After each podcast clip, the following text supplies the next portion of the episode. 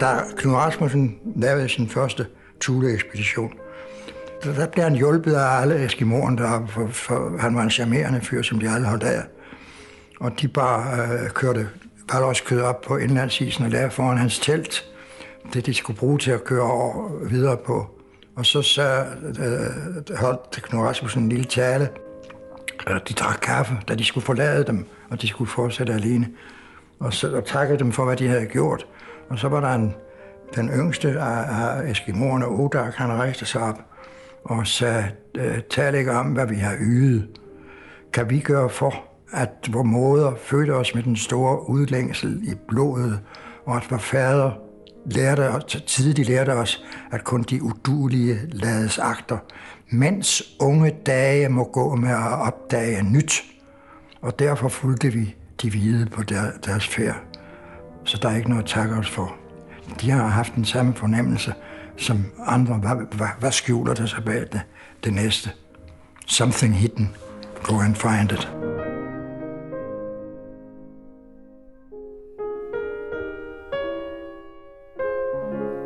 Ejgil Knud var arkeolog, forfatter og billedhugger. Hans første arkeologiske ekspedition gik til Vestgrønland i 1932, og hans sidste gik til Nordøstgrønland i 95. Den vigtigste ekspedition var formentlig Perryland-ekspeditionen fra 1947 til 50. Gennem hele sin karriere lavede Ejgil Knud utallige smukke portrætbyster af Inuit, og som polarforsker påbegyndte han den arkeologiske kortlægning af de nordligste grønlandske folkeslag. Et arbejde, der resulterede i opdagelsen af to paleo-inuit-kulturer, Independence 1 og Independence 2. Jeg hedder Bjørn Harvi, du lytter til Den Yderste Grænse, og vi er heldigvis stadig i gang med den her fine sæson om øh, lidt oversete, lidt ukendte danske opdagelsesrejsende og eventyr. Og med i studiet har vi min gode kammerat fra Eventyrenes Klub, John Andersen. Velkommen, John. Tak skal du have, Bjørn. Du har jo gæstet den yderste grænse før, og jeg er så glad for, at du er med igen. Det er jo dejligt. du er arkitekt, forfatter, stor kender af Grønland og arktisk ekspeditionshistorie. Du har gået over indlandsisen på ski flere gange, og så er du eneste mand i verden, der har padlet rundt om Grønland i kajak. Og så arbejder du for Ejgil Knud som ung, og var med ham på Peryland-ekspeditionen i 1966. Kan du huske, hvordan du traf Ejgil? Det kan du tro, jeg kan, fordi det har betydet alt i mit liv faktisk. Øh, og øh, det, øh, jeg kommer hjem fra Schweiz, øh, jeg var på bjergskole, og så kommer jeg til et foredrag i København af en kendt bjergbestiger, øh, Bonington. Og efter foredraget, så sidder vi nogle stykker, det er i noget, der hedder Kvindernes Hus i Niels Hemmingsensgade, og får te og en ostemad og, og sådan noget andet godt. Og øh, og der sidder sådan nogle edle herrer, og så over for mig sidder der en, en høj, slank mand med, med krøllet hår, og han snakker om Grønland og videnskab og eskimoer og alle mulige mærkelige ting, og, øh, og jeg lytter og lytter, men så pludselig bryder jeg ind i samtalen, og så siger jeg, sådan bor samerne også. Hvad bilder du dig ind, knægt, øh, og bryde ind i sådan en samtale? Vi skal nok spørge dig, hvis vi vil have noget at vide. Det var så ikke Knut, men det vidste jeg ikke. Jeg anede ikke, hvad han hed. Så da, da vi er færdige med at drikke te, og det hele overstået og klappet og så videre, så kommer han hen til mig og siger, hvad hedder du? Jeg hedder John Andersen. Nå, øh, øh, øh, har du lyst til at komme til Grønland? Ja, det vil jeg meget gerne. Jamen, øh, lad mig få dit telefonnummer, så ringer jeg til dig. Farvel. Så kommer jeg hjem, og øh, min far han siger, nå, hvordan gik det? Jamen, det gik rigtig godt. Det var et meget, meget spændende fordom. Men ved du, hvad der var mest interessant? Nej, hvad var det? Jeg mødte en mand, der hedder Knut, og han spurgte, om jeg ville med til Grønland. Så sagde min far, det er en fantastisk chance. Det skal du sige ja til. Fordi der kan du virkelig opleve nogle store ting i livet. Men jeg vil bare fortælle dig, han kan godt lide unge mænd. Så sagde jeg, ved du hvad, det ved du godt, far, jeg har jo, har jo en sød kæreste, så det betyder ikke så meget. Nej, men du skal bare være klar over det. Det var mit første møde. Hold da op en aften, John. Ja. Bonington, ja. berømt bjergbestiger, ja. så ikke Knud ja. bagefter. Så gik der en uge, to uger, øh, så ringer telefonen, og så siger min far, øh, det er til dig. Og så tog jeg røret. Ja, det er John. Det er Ejgil. Øh, Karl Johansgade nummer 10 på torsdag kl. 10. Farvel. Så lagde han røret på. så spurgte min far, hvad er det? Ja, jeg skal ind og besøge Ejgil Knud. Pas nu på. Ja, ja, ja, tag det roligt. Så kommer jeg ind til Karl Johansgade nummer 10, og op på 5. sal. Og så på hoveddøren er der sådan et messingskilt, øh, som man havde i gamle dage, hvor man kunne åbne det op, og så stod der en eller anden besked. Og her stod der, bank hårdt er hjemme. Så jeg bankede hårdt på den her dør her. Ikke? og så kunne jeg bare høre nogen, der mumlede, ja, ja, ja, ja, ja. Og så åbnede døren, og han var jo høj, og han øh, havde store krøllede hår. Så åbnede døren, og sagde han, hvad vil du? Øh, jamen, du har ringet og, og sagt, at jeg skulle komme. Har jeg det? Jamen, jeg har gæster. Øh, nå, jamen, du ringede. Nå, ja, men så kom dog ind, og så gå ud i køkkenet og lave te.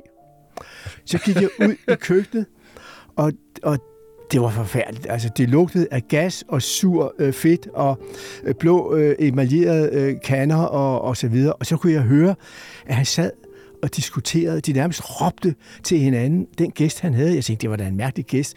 De sidder nærmest og skriger og råber af hinanden. Men jeg laver te og kommer så ind med en bakke med, med tre kopper på og så videre. Og, du vidste, og du vidste ikke, hvem gæsten var? Jeg anede det ikke. Øh, han sad med ryggen til. Og så øh, sætter jeg bakken, og så øh, siger jeg, John, sig mig en gang, altså kan du se, hvad der står der? Ja, det kan jeg godt. Hvad, hvad synes du, det ligner? Tja, det ligner øh, måske et menneske, fordi det, det havde sådan en høj en og noget på tværs og noget krøllet ledning og sådan noget. Så sagde jeg du har kraft, der er mig heller ikke forstand på kunst. Så er det Per Kirkeby, der sad og diskuterede kunst med. Og jeg kendte jo ikke Per Kirkeby overhovedet. Jeg anede ikke, hvem han var. Øh, men de sad og diskuterede, øh, og, og det var så min introduktion til Heike Knud. Så sagde han, jeg ringer til dig igen, når jeg har brug for dig. Og så ringede han så en igen 14 dage efter. Øh, Karl Johan Gade nummer 10. og så ind til Karl Johan Gade nummer 10. Og så sagde han, kan du tegne? Ja, det kan jeg godt. Nå, nu skal du høre. Altså, jeg skal have tegnet de her tegninger, de skal rentegnes. Så begyndte jeg at tegne med det, og så kom han hen, så siger han, Øh, sagde du, at det er en tegning? Det ligner overhovedet ikke noget som helst. Kan du ikke forstå, der er ingen følelse i den streg. Tuspinden kan jo ikke mærke følelserne. Altså, øh, den skal, stregen skal være bred, og så skal den være tynd. Det kan du ikke lave med den der. Øh, det dur ikke. Øh, så må du tegne med blyant i stedet for. Værsgo, ikke? Kom her, ikke? Men der kom jeg ind i et univers, der var fantastisk. For det første var lejligheden fuldstændig utrolig. Det første, man ser, når man kommer ind af en, en lille gang, det er hans soveværelse. Der ligger en, en, øh, halvdel af en faldskærm og en, en sovepuse hen over en priks. Så ligger der sokker rundt omkring, og så hænger der billeder alle vegne. Og så kommer man ind i en stue, højloftet stue, fyldt med bøger overalt. Bøger og bøger og bøger. Og ovenpå øh, over hans skrivebord var der dagbøger øh, som han kunne så tage ud og læse på. Så var der et stort flyl, øh, og, og så var der selvfølgelig atelieret ovenpå. Så var der en trappe, som man gik op. Så kom du op på et atelier, som var lavet op på taget. Øh, 6-7 meter højt nordvendt atelier. Fantastisk, hvor der stod skibs, øh, skulpturer af, gips og øh, støv og øh, alt muligt tegning og alt væltet rundt i hinanden et fuldstændig fantastisk univers for en ung mand som mig, en stor dreng, øh, der kommer fra et øh, en forretningsmiljø, almindelige mennesker. Øh, min far var spejder og sådan noget, men altså kunst var noget, der ikke eksisterede i, mit, i min opvækst overhovedet. Og pludselig træde jeg ind i det her kunstneriske univers. Det var for mig fantastisk. John, jeg, jeg elsker den måde, du, du forklarer på. Det er som om, man er i den lejlighed der. Nu har jeg jo faktisk set Øh, inden du kom i dag, havde jeg, havde jeg set øh, billeder fra lejligheden, fordi det, den første lydbyd, vi hørte her, mm. det var jo Ejgils ja. egen stemme. Ja. Øh, og den, øh, den kommer fra en, en meget smuk DR-dokumentar, hvor de besøger ham i lejligheden mm. deroppe, og der var simpelthen, det var fyldt med ting, den her lejlighed. Ja. Helt utrolig. Jeg tænker, du møder som ung mand en, en meget, meget spændende mand, men også lader det til meget sådan ekscentrisk og, og kan være meget grov i stemmen og så videre. Voldsomt. Hvor starter vi i dag? Fordi vi skal jo ud på ekspedition sammen, men vi skal jo lige starte med, hvem, hvem fanden Ejgil var. Ja. Øh, også du siger, der, der er jo et fly i lejligheden, hvor han forestiller måske så at spille musik, og han kunne masser af sprog, og Altså, ja, altså, øh, multikunstner. Altså, multikunstner, jeg vil næsten kalde det for et renaissance-menneske. Altså, øh, han, var jo, han var jo ikke uddannet i noget som helst. Altså, øh, så, så han tog tingene op, øh, og så havde han det der talent med, at han kunne altså virkelig bore sig ned i det. Også i andre ubehagelige ting kunne han bore sig ned i. Men altså, han havde det der utrolige talent til virkelig at fordybe sig i tingene øh, og komme ud med det på en kunstnerisk måde. Det var jo dybt fascinerende. Men så på et tidspunkt siger han til mig, efter vi havde øh, øh, kendt hinanden i et halvt års tid, og det der med tegningerne, det var jo så blevet blyantstegninger, men hvor han så siger, John, ved du hvad, øh, øh vi skal have et nyt hus oppe i Pirland, og, øh, og du er jo håndværker, og sådan et kan du sikkert godt bygge. Ja, det kan jeg sagtens. Vi skal lige tegne det. Og så øh, satte vi os ned og der gik så øh, to-tre måneder, hvor vi sad og tegnede og lavede modeller, og hvor stort det skulle være, og det skulle hedde Hagenhus. Så sagde jeg, hvorfor skal det hedde Hagenhus? For pokker, kender du ikke, ved du ikke, hvem Hagen er? Øh, ja, Hagen var med på Danmark-ekspeditionen, og det var ham, der omkom sammen med Miljøs Eriksen og, og Brøndlund. Ikke? Og, og, og, og, nu skal du høre, altså, det er dem, der finansierer huset. Det er en anden historie. Men, men altså, vi skal tegne en lille hytte, og det skal ligge nord for Brøndlund Hus, som er vores hovedbase deroppe i Pirland, fordi så er den nordligere, og så er det verdens nordligste hus, og det er mit private hus, hvor jeg kan bestemme alt. Nå ja, okay. Så vi sad og tegnede det der hus, og havde nogle gamle tegninger fra Pirlandhytten, som et firma, der hedder Asabert og Knudsen, der har bygget meget øh, i Grønland. Og øh, så fik vi lavet nogle elementer og alt sådan noget, og det skulle så sendes til Grønland i, i løbet af det kommende forår. Så bliver der ansat en fyr fra slædepatruljen, som hed Tommy Carlsen. Øh, en fantastisk fyr, som sidenhen blev kaptajn øh, på de store grønlandsskibe. Og, øh, og hans øh, arbejde, det var logistik. Altså, når jeg ikke kom med en sædel, altså, så skulle der altså købes øh, rubeder, øh, syltede rubeder og hjerter i flødesovs, som han elskede hjerter i flødesovs. Og der skulle altså 10 tons med til Periland og alle mulige ting. Og, og, og Tommy rendte rundt i København for at finde de der underlige ting, der stod på huskesedlen. Og hver gang Tommy kom tilbage igen, så manglede der et eller andet. Og hvorfor fanden har du ikke fået det hele med, Tommy? Og du ved, Tommy han var sådan, han, han kom fra Ærø, sådan stille, rolig, men altså en fysisk fantastisk mand. Altså. Så, så Tommy, han, han, øh, altså, han var ved at gå i, i opløsning, ikke? men han holdt ved, fordi han ville til Pirland. Ikke? Øh, men vi to, vi havde det rigtig godt, så vi blev sat op i forvejen i 66, øh, sådan så vi kunne forberede den store ekspedition, hvor der kom viden. Der kom geologer, der kom marinbiologer, der kom arkeologer med osv. Så, videre. så det skulle vi op og forberede det og gøre det klar til ekspeditionen.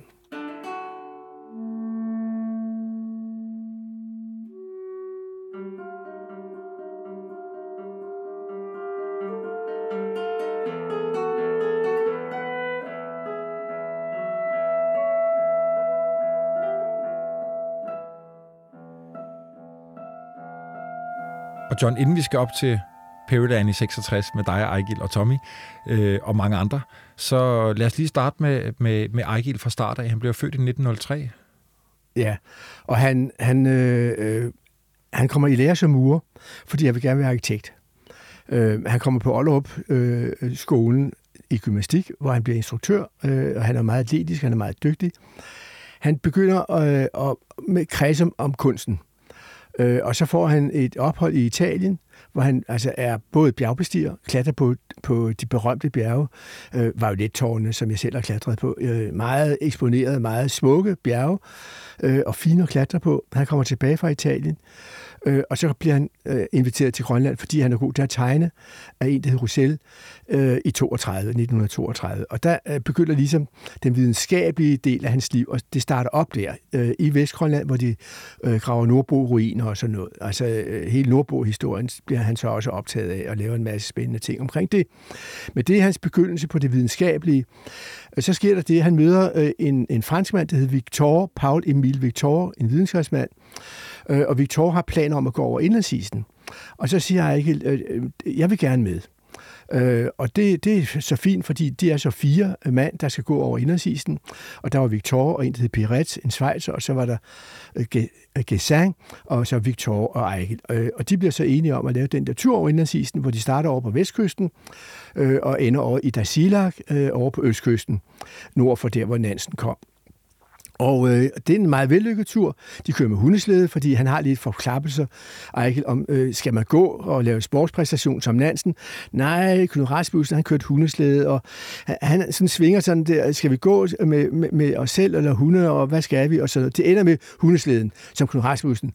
Men så for ligesom at få lidt Nansen over det, så har han fået forærende Nansens kompas, som Nansen havde med over indlandsisen i 1888. Og det går Eichel wow. med om halsen for ligesom at være tæt på, på det hele. Ikke? Og det er en meget smuk historie, og han skriver jo også i sine bøger meget smukt om, om hele det her. Hvor har han fået det kompas fra? Fordi han er faktisk i familie med Nansen langt, langt ude. Det er på hans mors side, øh, som hed Gamel, og hele den slægt der øh, har kontakter med Nansen, og det er faktisk den slægt, der betaler Nansen for hans første rejse over indadsidsten. Så på den måde havde han faktisk ret tætte relationer til Nansen, øh, og, og var meget optaget selvfølgelig af, af Nansen, som var en fantastisk person på alle niveauer. Nå, men han har kompasset med, og de kommer over indlandsisen og kommer til Dasilak. Og, øh, og der har han så i forvejen fået sendt et hus op, altså med brædder og plader, øh, plus en masse materialer til at lave skulpturer, gips og alt muligt andet. Så bygger han huset, øh, og, og går i gang med de der østgrønlænder, øh, som er jo øh, meget, meget smukke, og laver jo, jeg kan ikke huske, hvor mange der er nu, 24 eller 30 øh, fantastiske skulpturer, øh, af østgrønlændere, øh, som virkelig er et, et, et klenode i dansk kunst fra den periode. Og det er det 1936? Det er 36 til, til 37. Han overvintrer, og han lærer selvfølgelig sproget. Han har en sprogbegavelse også, ikke? så han taler mange sprog i forvejen, og lærer også østgrønlandsk. Øh, så på den måde, så, øh, så bliver helt det der videnskabelige og det kunstneriske, det bliver ved med at stå der og vibrere. Hvor er det, jeg skal hen i livet? Ikke? Altså, og den tvivl har han faktisk hele livet. Øh, fordi han, han har det kunstneriske sind, han har den kunstneriske nerve, og han har talentet til at blive en stor kunstner. Men, men, øh, Konflikter de to ting? Det er jo ikke sikkert. Jamen, det gjorde de, fordi Nå, okay. øh, jamen, det, det mener jeg, at de gjorde, men de dukker op hele tiden. Altså, der er jo en senere historie med den lille Venus-figur, ikke? men altså, de dukker op, de der to ting. Øh, både kunsten og, og videnskaben. Men han får aldrig taget sig sammen til at få en uddannelse, fordi han, han skal hele tiden afsted. Han skal hele tiden opdage noget nyt. Han skal op og se, hvad er det nu øh, af muligheder. Og så er det jo altså i, i 48, at han finder ud af det der med, med, med, med inuit, øh, de første inuitter, der kommer til Grønland, som han kalder for Independent, fordi han finder dem op i Independent-fjorden i, i Pirland og så videre. Så hele den historie, den bliver, den bliver så skældsættende for ham, og det er så i 48. Men inden da er han jo på en ekspedition i, i 30'erne, i 38-39, så vidt jeg husker. Er den med Ebbe Munk? Det er Ebbe Munk, ja. Som, den hedder Mørkefjord-ekspeditionen, og det er ligesom forløber til Pirland. Det ligger i Nordøstgrønland, det ligger ikke i selve Pirland. Da vi så nåede ind i det åbne vand, så kom kronebådene. Møllerne fulde af mennesker. Så stod man jo op højt på dækket og, og kiggede ned i hundredvis af ansigter fra disse kronebåde. Jeg tror, der var 35 kronebåde. Hver for sig fulde af et helt slægtled fra bedsteforældre til forældre og børnebørn og så videre. Alle med disse ovale ansigter stjerner op imod en. Og så kan jakkerne der sværmede rundt om det hele. Et syn, som ikke mere eksisterer.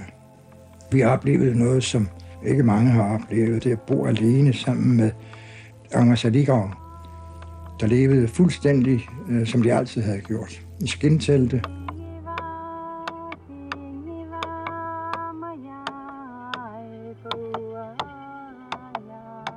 John, inden vi skal med Ebbe Munk på tur, hvad, hvad, hvad, er han, hvad er han blevet for et navn i Danmark på det her tidspunkt? Altså, nu ved jeg godt, det er meget senere, at du også møder ham, og din far vidste, ja. hvad han var. Ja. Men er han en, som, som folk der i 30'erne øh, lærer at kende?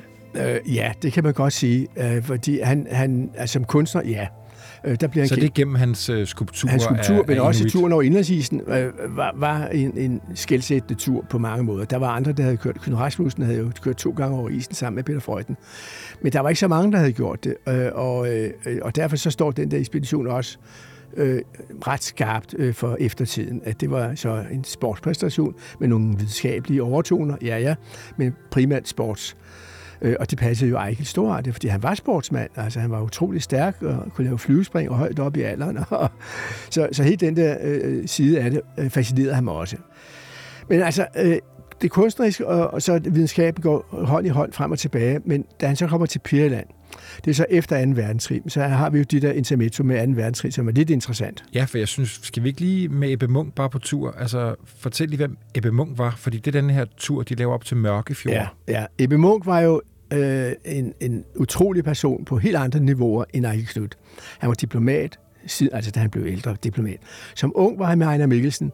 Ejner Mikkelsen indfangede Ebbe Munk meget, meget hurtigt, og EBO var med til at flytte en gruppe eskimoer fra øh, Dasilak op til Skovsby Sund, og der byggede man en ny by, Øh, og, og det var Anna Mikkelsen, der stod for det i 1932, fordi øh, der var en masse ekspeditioner i Grønland, især i Østgrønland, på grund af nordmændene, der havde besat Østgrønland. Men i hvert fald Ebbe Munk er ung mand og kommer med Ejne Mikkelsen. Ejner Ejne Mikkelsen, han var en hård nyser. Ikke? Øh, og der går en lille historie om, at Ejkel Knud også ville have været med i 32 på en stor ekspedition. Øh, men øh, men øh, så sagde Arne Mikkelsen, altså, vi har sgu ikke plads til tøstrengen, så, så øh, han kom ikke med.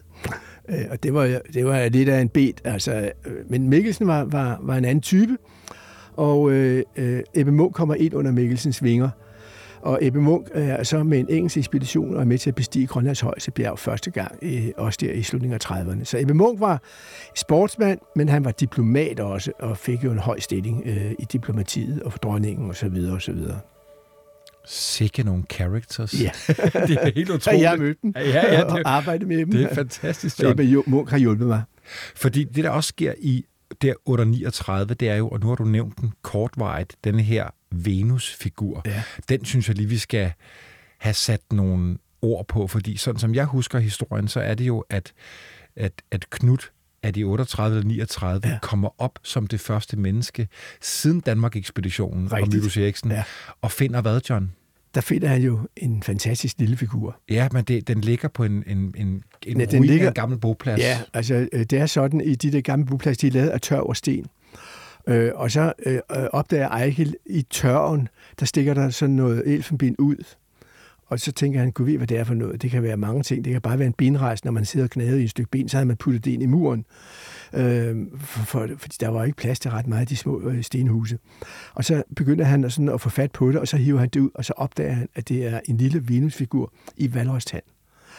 Øh, og så bliver han jo altså fuldstændig opslugt af den her lille skulptur, øh, som er fantastisk. Øh, og, og så skriver han jo om den, altså hvordan han finder den øh, efter at have rejst i månedsvis, og så pludselig så kommer han så her, så er der liv, og der er kunst, og der er øh, Eskimo, og der er skønhed, og altså han, han vælter om sig med superlativer omkring den her lille figur. Og så slutter den jo meget dramatisk med, at han øh, fortryder, at han har taget den ud. Han fortryder, at han har taget den med. Fordi hvor ender hun nu hen, den lille Venusfigur? Hvor fanden ender hun? Jo, hun ender her i huset, nede i kælderen, i de støvede arkiver på Nationalmuseet. Og hvorfor skal hun ligge der resten af sit liv, når hun lå så smukt i Nordøstgrønland? Ikke? Altså, hele det der, hele det der spil der øh, er jo meget, og det har han beskrevet i, i flere bøger, især i Tanker ved tingene, som er sådan en lille filosofisk bog, hvor han skriver om hele det her. Han bruger fire sider på at fortælle om den her oplevelse og, og komme rundt om den på det mest fantastiske måder. I sidste uge, tror jeg, John, der sendte du mig dele af hans dagbogs skriverier fra, da han, øh, da han finder Venus. Ja, ja. Må jeg læse op? Ja, selvfølgelig. Fordi det er så smukt. Det er fantastisk. Ja. ja. Eichel skriver, jeg sad med det lille mesterværk mellem fingrene alene derude i sneen og betragtede hende opmærksomt, for at læse mig til så meget som muligt om dette lille væsen. Det første menneske, jeg mødte efter mere end en måneds rejse. Hvordan havde hun været, Nesses dronning hun, der engang havde fyldt det hus, hvor jeg sad med sin snak? Hun havde været lidt skrutrykket med deller i nakken, i det hele taget godt i stand, en tomme også med deller over knæene, fede lår og læge og lidt mave. Hun har været over sin bedste alder, sådan omkring de 35, i besiddelse af dobbelthager, og hun har været en smule tvær halknaven. hun så også ud til at have haft temperament. Måske slet ikke så gnaven, når jeg betragtede hende nærmere, nej, tværtimod fuld af humor. Kun en tilsyneladende muthed, der, som jeg kendte det så godt fra Masalik, dækket over den erfarne Eskimo-kvindes ironi og udpræget satiriske humor over for omverdenen. Og hun, dette lille, sprællevende kvindemenneske, som jeg nu sad og trykkede på maven, var dømt til indlemmelse i et oldtidsmuseum og lægges på række med snes af ligegyldige ting, dræbt som en sommerfugl, der var sat på nål.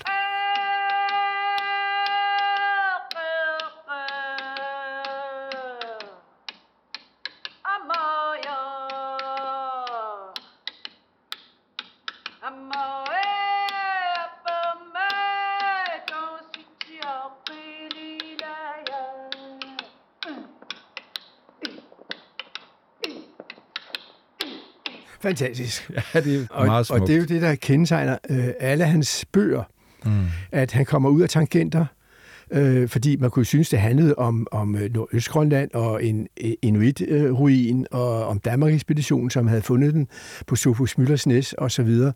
Øh, men han kommer ud af, pludselig så griber hele den der øh, historie ind i hinanden, fordi øh, det fascinerer ham. Og det er også hans bog over indersisen, er også filosofi. Altså, den hedder Fire mand og solen. Altså, det er for det første en smuk titel, og så øh, hvordan han hele tiden sådan beskriver det psykiske ved at være, være sammen, isoleret, alene på isen, og Nansen, som han har og, og støtter sig til, øh, som kommer over isen uden de, de store uheld, og, og det gør vi forhåbentlig. Altså hele, hele det der spil er han så utrolig dygtig til at, at illustrere. John, den her lille Venus-figur, finder han ud af, hvad det er for en ting, hvad den fortæller? Han tillægger den jo en masse øh, kunst. Øh, det kan være to ting. Øh, øh, det kan være, at det er en lille bedstemor, som måske er død, men som så øh, øh, den ældste søn, eller datter, men søn især, har siddet på bristen en vinter og tænkt på bedstemor for at forklare det til sine sønner og døtre. Og så skærer han figuren ud øh, og fortæller, sådan så hun ud. Og hvad er det? Det er noget ben? Af det er valros. Det er valros. Ikke? Og det er jo det, som, som inuiterne øh, er mestre i, øh, og det er der også Eichel kommer ind i billedet igen, fordi øh, ligesom med de store italienske kunstnere, Michelangelo og så videre, øh, Leonardo da Vinci, der skal man forestille sig, Michelangelo har stået nede i, i Carrara og kigget ind på det store antikke marmorbrud. Og så har der stået sådan øh, 20 unge øh, øh, billedhuggere, elever bag, bag ham, og så siger Michelangelo, øh, tag den sten ud, for der står David. Altså, og så har, øh, har man taget den ud, fordi sådan en marmorblok, den har over i sig, og det samme har en valrostand. Og når så en inuit har siddet med en, en valrostand, så har han kigget på strukturen, og så pludselig har han set, der, der er der en figur. Den kan jeg tage ud. Og den evne er ret sjælden. Arkitekter burde have den, men det har de ikke, fordi de ser på computertegninger. Men, men at kunne se noget, der ikke er der, men kunne se det tredimensionelt, og holde fast i blikket, det kan de, fordi de har gjort det i årtusinder.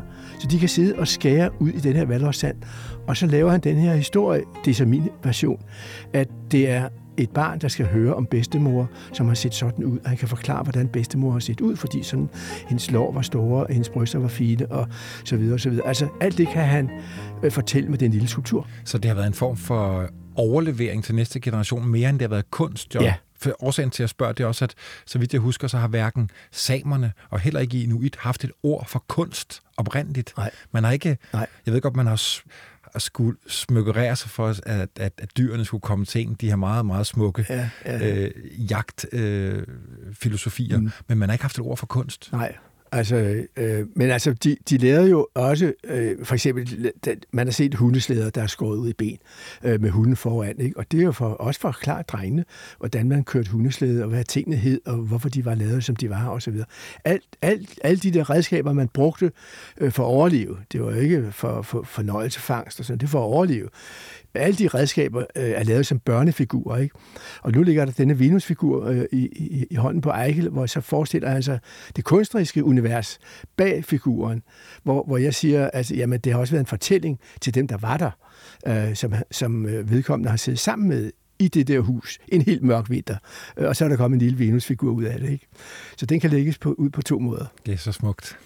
Øh, så kommer krigen, John, og, øh, og så Øh, ja, så er Grønland lukket. Ja, hvad er det så, han laver, Ejgil? Jo, altså der sker det, at Ebbe Munk, han bliver udenrigskorrespondent i Stockholm. Og, øh, og de er jo med i øh, meget hurtigt i, øh, i øh, modstandsbevægelsen. Og det er jo også vores klub, vores kære eventyrende klub. Det, altså halvdelen af dem, der kom ind i klubben i 38, 39, 40, frihedskæmpere. Uh, og Ebbe Munk er en af dem, og han kommer til Stockholm. Ja, det er også værd lige at sige, at Ejgil Knut jo ja. også bliver medlem af Han bliver også medlem, ja. Og også perifært i modstandskampen. Jamen, det er han jo, fordi han, han bliver ansat i Danmarks Radio, og, øh, og der finder de ud af øh, at, at lave et, et øh, kodesprog. Øh, sådan så når, når Ebbe Munk har fået nogle oplysninger fra London øh, i Stockholm, det var neutralt, så, så det, det var relativt sikkert, øh, så sendte han øh, oplysningerne til Eichel i kodesprog, og så læser Eichel dem op i Danmarks Radio. Okay. Og så, så siger Eichel efter... Øh, Danmarks Radio, København Kalundborg. Og det var så radiovisen. Vi har en særmeddelelse til, øh, øh, til Moster Anna fra onkel Jørgen, og øh, det skal hentes øh, snarligt. Det var ko- kodesproget, ikke? Så, hvor, hvor det i virkeligheden var, der blev kastet en eller anden øh, øh, forsyning ned til de danske frihedskæmpere. Så, så de var involveret dybt i det der, øh, øh, og så var Grønland lukket. Altså man kunne jo ikke komme derop øh, under, under 2. verdenskrig. Ejkel Knut, han er hjemme, men vores gode gamle eventyrven Christian Vibe, han blev jo låst i Grønland. Altså, øh, han var der også i 38-39 og kan ikke komme hjem. Så han, han tager fem år i Grønland og lærer sig også grønlandsk og laver også nogle fantastiske t- andre ting, Christian Vibe, som øh, er en spændende videnskabsmand. Og så stopper krigen, og i, så vidt jeg husker, 47, ja. så stikker Eichel afsted på sin, øh, i hvert fald starten på også det, som du har fortalt mig, formentlig er hans væsentligste ja. ekspedition, ja. Peryland. Peryland-ekspeditionerne. Som bliver flere ekspeditioner. Mange, ja. hvad, skulle, hvad skulle de, John? Øh, det var videnskab, øh, og det var videnskabsfolk, det var geologi, det var øh, marinbiologi, det var arkeologi, øh, og, og, og der var så folk med af forskellige typer, øh, som alle sammen sidenhen gjorde stor karriere. Nogle overvintrede fra, fra 47 til 48, og fra 48 til 49, og fra 49 til 50, der overvintrede de. Øh, nogle af dem, altså for eksempel Børge Fristrup, som var glaciolog, øh, han ville gerne blive deroppe om vinteren for, for også at måle tingene øh, under ekstreme forhold osv. Men en lang række senere meget berømte videnskabsfolk var med i de der første Pirland-ekspeditioner. Skal man forstå det sådan, så at, at, at det, der gør ekspeditionerne så øh, fantastiske, er egentlig, at de er god bånd for meget forskning. Ja. At mange er med i en ung alder ja. og kommer til på baggrund af ekspeditionen og få store karriere. Præcis, okay. præcis.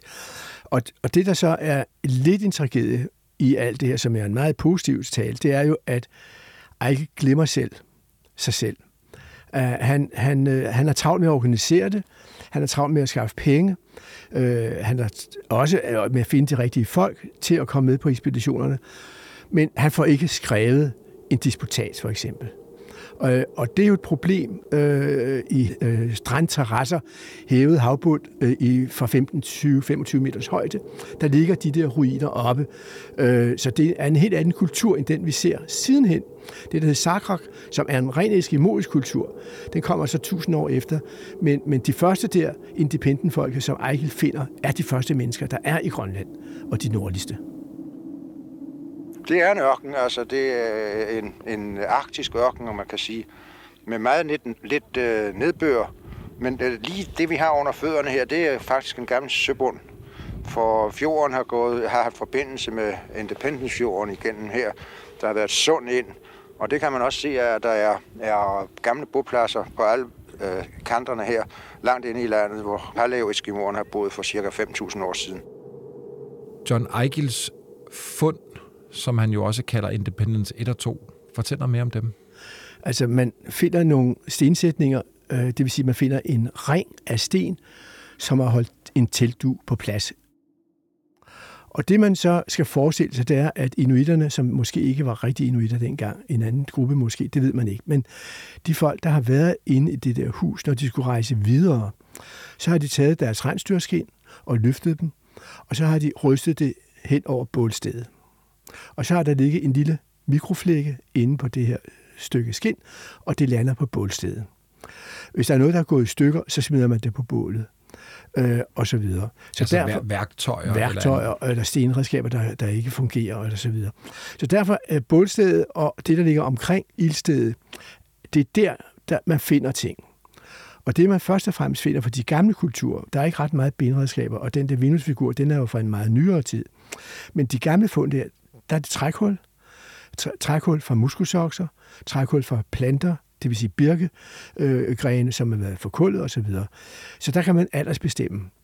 Det andet, man finder, det er mikroflækker. Det vil sige, det er ikke flint, det er noget, der hedder calcedon. Øh, en, en art, der minder om flint, men som man trykker af på samme måde, som man trykker flintredskaber ud. Og det er små flækker, mikroflækker, og det er knive. Øh, og så finder man nogle gange redskaber, der er tildannet øh, altså de der flækker er jo trykket ud af katedon, men man finder redskaber, som er tildannet. Det kan være en, en kniv, øh, som er lavet af skifer. Man har en særlig hård skiferart, og der har øh, Eichel fundet knive, som har været ret store, som man har kunnet skære sne med, når man skulle skære i sneen for at få enten is, blokke eller til en snehul osv. Og det er så væk, for det er jo sne. Men man finder altså nogle få redskaber. Det er det, man finder øh, og ikke ret meget andet. Der er ikke fundet grave af menneskeknogler eller med, med lig på anden måde. Det, hvis der havde været nogen, så er de gået til. Eichel mente, at øh, øh, hvis der er nogen, der er døde, så har man lagt dem på isen, for at de skulle indgå i det store kredsløb. Er det først noget, øh, der, altså, det er først noget i eftertiden, at det får den øh, opmærksomhed, det havde fortjent, eller hvad? Det får det måske ikke helt, Jo. da det sker. Altså, øh, da Eichel er 70 år, så bliver han æresdoktor. Okay. Altså, så, så der, der løfter man ham op. Ikke? Altså, så, så øh, er han så oppe på niveau af alle de andre, men der er han bare for gammel. Altså, øh, 70 år. Selvom han var også som 70-årig stadigvæk en formidabel øh, fysik. Og det kan jeg fortælle om. Altså, vi har været ude med ham, da jeg var ung og gå. Jeg synes faktisk, det passer rigtig fint, John, til at vi skal ud på tur sammen med jer, fordi det er jo sådan, at du kommer med på en af de her Peryland-ekspeditioner i Ja, 66. I 66. Min opgave var, som jeg fortalte, at jeg, øh, jeg laver et hus, og jeg bygger det. Øh, og det, øh, Et det, hus, du tegner hjemme i København. jeg tegner som- det sammen med Eichel. Altså, okay. det, det, Yes. det er noget, der bliver lavet sammen med ham, og det er nogle elementer, som han har prøvet at lave før, øh, som Mørkefjordhytten er lavet af. Og det, vi bruger de samme elementer. Men hvor stort skal det være? Hvordan skal det være? Hvordan skal det øh, funderes? Og alle de der praktiske ting. Og, og så får vi det lavet øh, elementer, og de bliver så fløjet op sammen med hele ekspeditionen, hvor jeg og Tommy, vi var deroppe i forvejen. Men så, øh, så går sommeren, og jeg bygger mit hus, og da jeg er færdig med huset, det tager mig en måned, så, øh, så siger jeg, nu skal du ind og hjælpe mig med at, at tegne ruiner. Øh, For vi har fundet en meget, meget, masse, masse ruiner, og de skal måles op, og ham, jeg arbejder sammen med, øh, han kan overhovedet ikke lave noget som helst. Han var en meget dygtig arkeolog, og hed Hans Berg. Han er død, kære dreng. øh, dreng. Men, øh, men altså, de kom op og skændes, Ejkel og ham, øh, på en meget mærkelig måde, fordi Ejkel, øh, han tegner ruinerne, øh, han ser på dem, og, ser, og så tegner han samtidig. Hvorimod Hans, som var arkeolog og havde arbejdet for P.V. Klub i Bahrain, Hans øh, og blev en meget kendt kunstner, men han målte dem op på en anden måde med koordinatsystemer og, og så videre. Så lagde han sådan et net ud over ruinen, og så kunne han så måle den op på en helt anden måde, end Eichel gjorde det. Og så var han meget hurtig til at tegne Hans. Øh, Og når du siger ruinen, så det, det, ser det, det, det, det er sten. Det er Det stenene, er sten, der ligger i en, i en kreds, og det er ildsteder, og det er gulve og sådan noget. Ikke? så det er resterne af de her det er resterne, der har af- været. de har boet sandsynligvis i lette telte af en eller anden slags, men ligesom øh, andre nomader, så de har været haft telte. Men i hvert fald, øh, det skal tegnes alt det der, øh, hver en sten skal tegnes, og så, Hans er meget hurtig, og når han så var færdig, øh, så skulle han så fortsætte med andre ruiner. Så sagde han, nej Eichel, altså nu øh, jeg er færdig klokken er fire, arbejdstiden er overstået. Og så satte han sig ud på en sten, og så begyndte han at tegne bjerge øh, landskaber og lavede pragtfulde malerier, pragtfulde malerier. Men det gjorde han så, og så kom de selvfølgelig op og skændes. Fordi Eichel sagde til ham, de der tegninger, du lavede, de er ubrugelige. De kan overhovedet ikke bruges til noget som helst. De skal tegnes om. Og så gik Hans i seng, og så, Eichel, så sad Eichel og arbejdede videre og tegnede på noget, han havde målt op hele natten. Og så næste morgen, når Hans vågnede, det første Hans så, når han vågnede, det var, så lå der en tegning, som Eichel havde tegnet hele natten. Vanvittig smuk, med pind. Så tænkte han, ja, hvad fanden, altså okay, nu har han gjort det en nat, det kan han gøre tre nætter.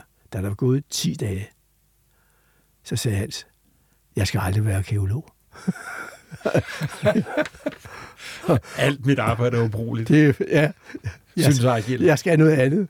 Jeg skal være kunstner. Eller det, er, det siger man ikke, men, men han ville så male. Og han, han lavede nogle pragtfulde malerier og døde desværre i en alt for ung alder. Men øh, en dejlig mand, skøn mand, og jeg holdt meget af ham. Og han lærte mig at male. Altså fordi øh, jeg sad sådan med Hans, og så lærte jeg at lave akvarel og sådan noget. Ikke? Øh, store, hurtige skitser af bjergene. Og, altså det, han, Hans betød også meget. Men i hvert fald, jeg bygger det der hus, og øh, det hedder Hagenhus, fordi øh, det skulle være øh, nordligere end, end Brøndlundhus, som var statens ejendom. Men det er jo fantastisk, John. Så han er så fræk og smart, Ejgil, at han kontakter Høgh Hagens, hvad siger du, Familie. familie i USA Ja. og fortæller, at han skal bygge det her Ja, hus ja.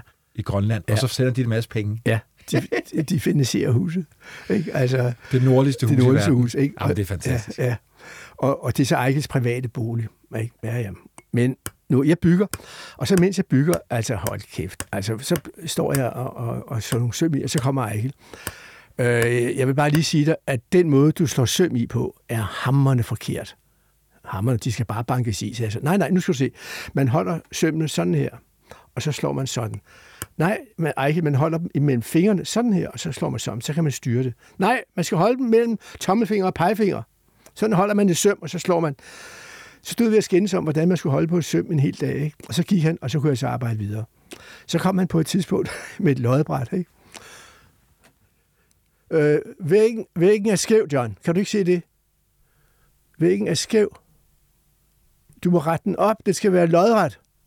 Jamen, Ejkel, den er 1 mm skæv. Ja, den er 1 mm skæv. Det skal være lodret, John. Kan du ikke se det?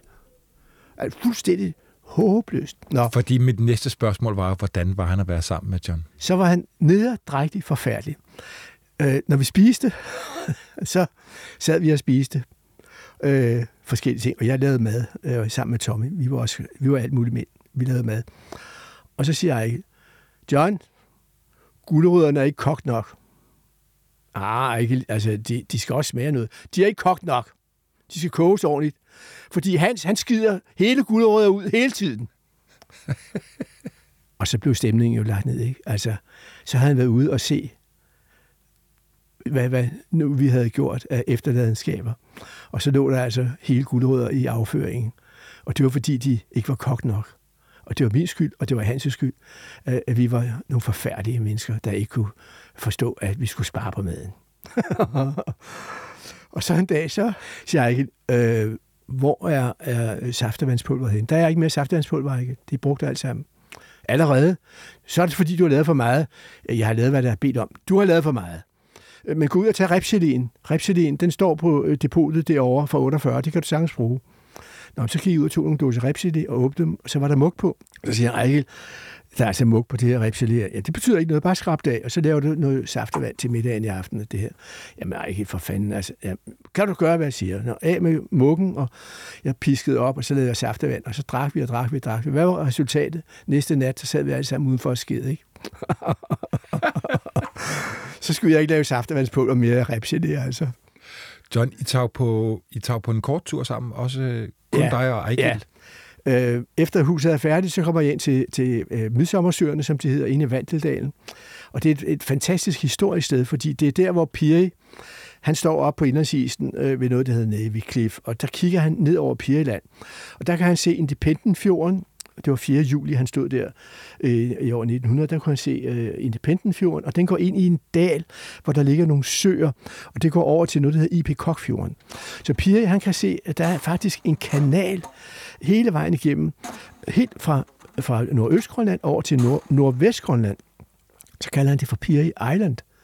Og det var det, der er Danmarks Inspirationsopgave, det var at finde ud af, er der en dal? Der er, der er en dal, men der er ikke åben forbindelse. Nå, men der skal vi ind igennem den her dal, og vi går, og vi går, og vi går næsten 100 kilometer.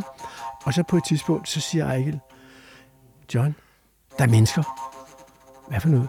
Kan du ikke se det? Kan du ikke se, der er mennesker? Så peger han sådan ud i luften, og jeg kigger, altså jeg kan, der er sten og sten og sten, og der er lav nogle steder, og jeg kan ikke se en dyt. Så går vi sådan et stykke tid, og så pludselig siger han, der er de. Og så kunne jeg selvfølgelig godt se, hvad det var. Så var det en stensætning, så var det fladesten, så var det ildsted i midten, som er Independent 1-kulturen, øh, og, og, og han løber derhen, ikke? Og de har været her, John. John, John, de har været her. De, de har også været her, John. Jamen, det, det er jo det, er det nordligste, jeg har fundet. Der ligger måske nogen længere nordpå, men den her, det er den nordligste, jeg nu har fundet. Øh, kan du så komme i gang med at tegne? Og, og så må jeg jo tegne, ikke som Hans Berg med koordinatsystem, men nej, jeg tegne med blyanten, sådan så jeg, der kunne komme lidt forskellige streg ud af det. Så jeg tegnede, og han tegnede, og der gik nogle timer, så havde vi fået den registreret. Og så skal vi gå hjem, og så blev vi enige om at spise en lille smule, inden vi startede med at gå. Og så da vi har gået mindre end en time, så siger jeg ikke, John, øh, du skal bare sige til, hvis du er træt, så holder vi et hvil. Ej, Ejkel, sagde jeg, nej, det, det er dig, der er den ældste, så det bestemmer du.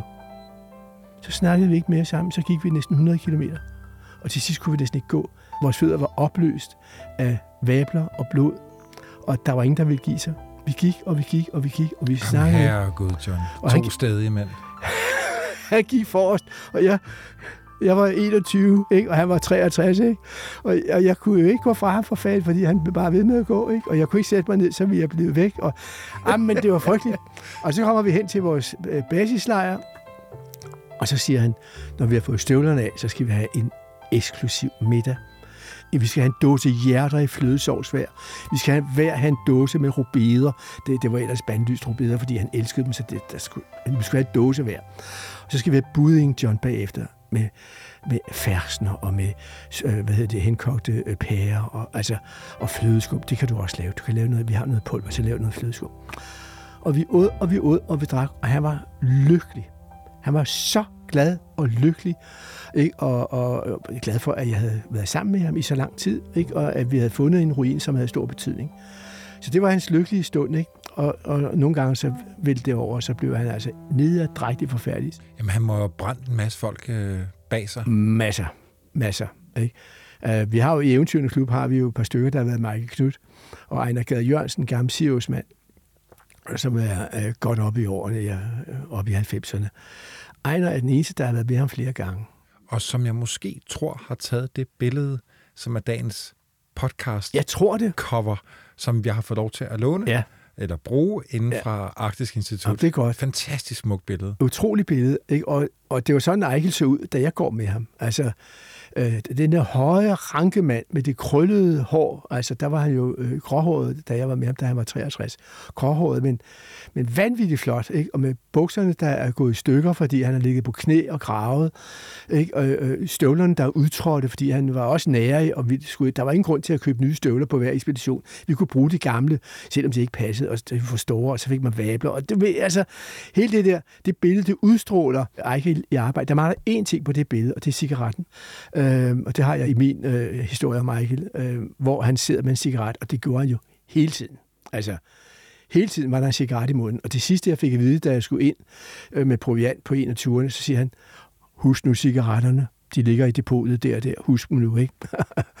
han røg hele tiden, ikke? Og, øh, og han blev jo 93. Hvad skete der med Majner Gade, som jo så formentlig har taget det her billede og rejst med her meget?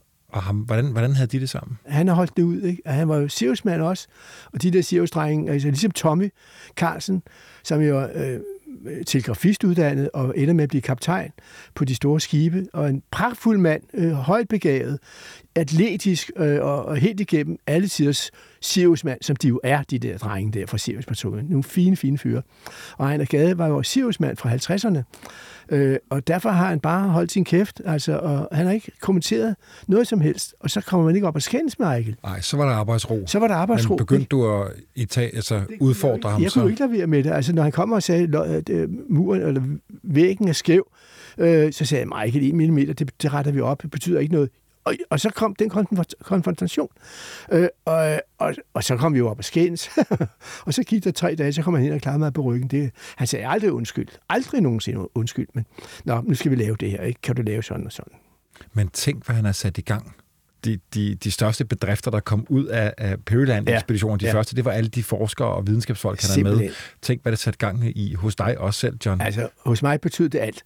Fordi, jeg, for, som jeg fortalte ganske kort, jeg kom fra bjergskole i Schweiz, fordi jeg ikke kunne holde ud at gå i skole. Og så kom jeg til Schweiz, og jeg lærer at gå på line, og jeg bliver en dygtig bjergbestiger, og jeg kommer hjem efter et år, øh, og begynder at klatre og møde Eichel, der elskede bjergbestigning. Så der havde vi allerede en berøringsflade, altså den der kærlighed til at klatre øh, i de store bjerge, øh, var fælles. Og så det der, at jeg bliver arkitekt senere hen, men altså jeg kommer på akademiet jo, da jeg i 66 er med Eichel, ligger jeg op til akademiet, og der havde vi den gamle optagelse, hvor jeg skulle til prøve og tegneprøve og alt sådan noget, så jeg kommer ind på akademiet. Og det var Eichel jo lykkelig for, altså at der var en, der måske forstod den side af ham, som var kunsten. Og, og hele det der univers det åbnede Eichel op for mig.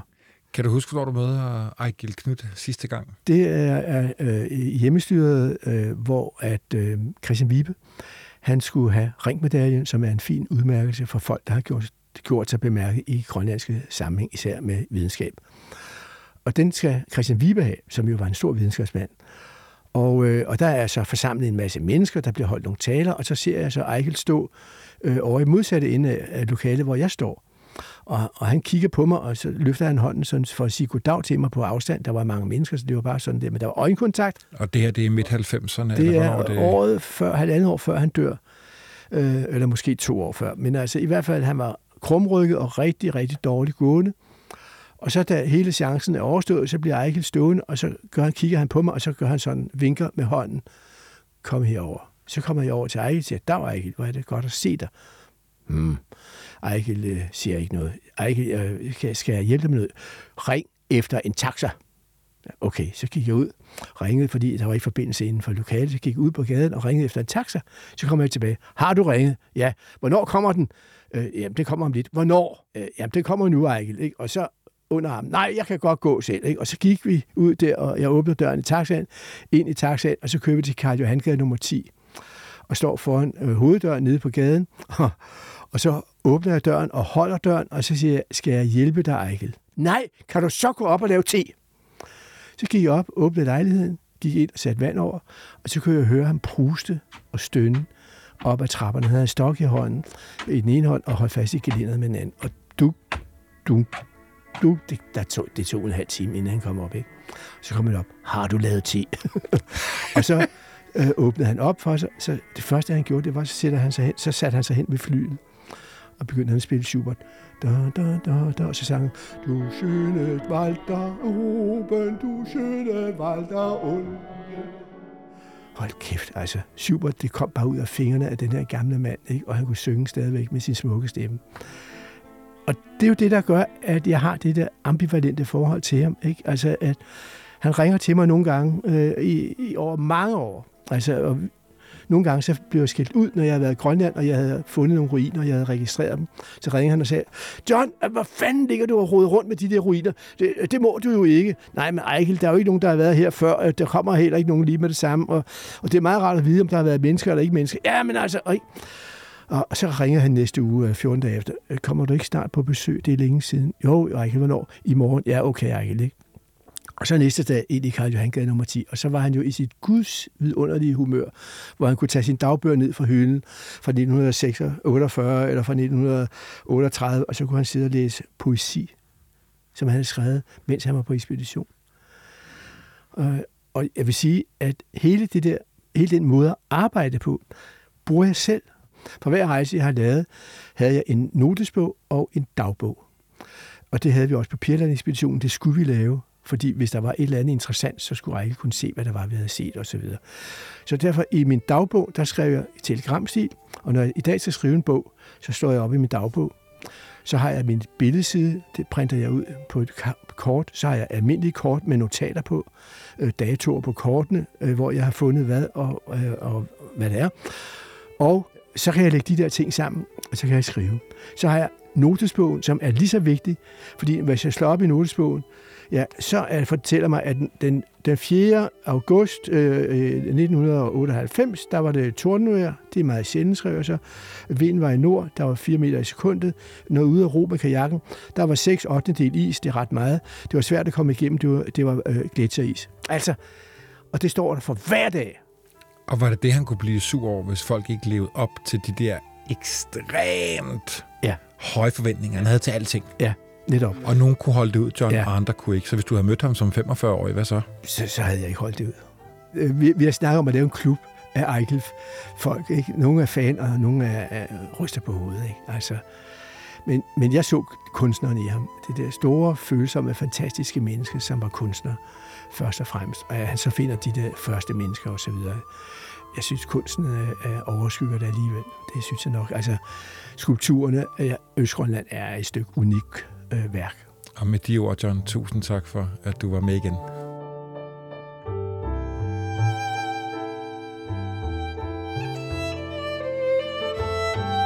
Det var en stor oplevelse at, at være med til på gammeldags manér og med ublandede øh, østgrønlændere at øh, tage land, tage nyt land og, og, og, og, og slå, slå telt. Den yderste grænse er produceret af Bjørn Harvey og Christoffer Erbo Roland Poulsen fra 24 og Vores Tid. Redaktør er Rikke Karoline Carlsen. Tak til Vagnbjerg Christensen, Jens Christian Overgaard og Alex Frank Larsen for sparring og hjælp til at finde kilder og billeder. En særlig tak til Geos, Danmarks Radio og Bent Nielsen og Arktisk Institut. Du kan finde flere podcasts om historie ved at søge på Vores Tid i din podcast-app.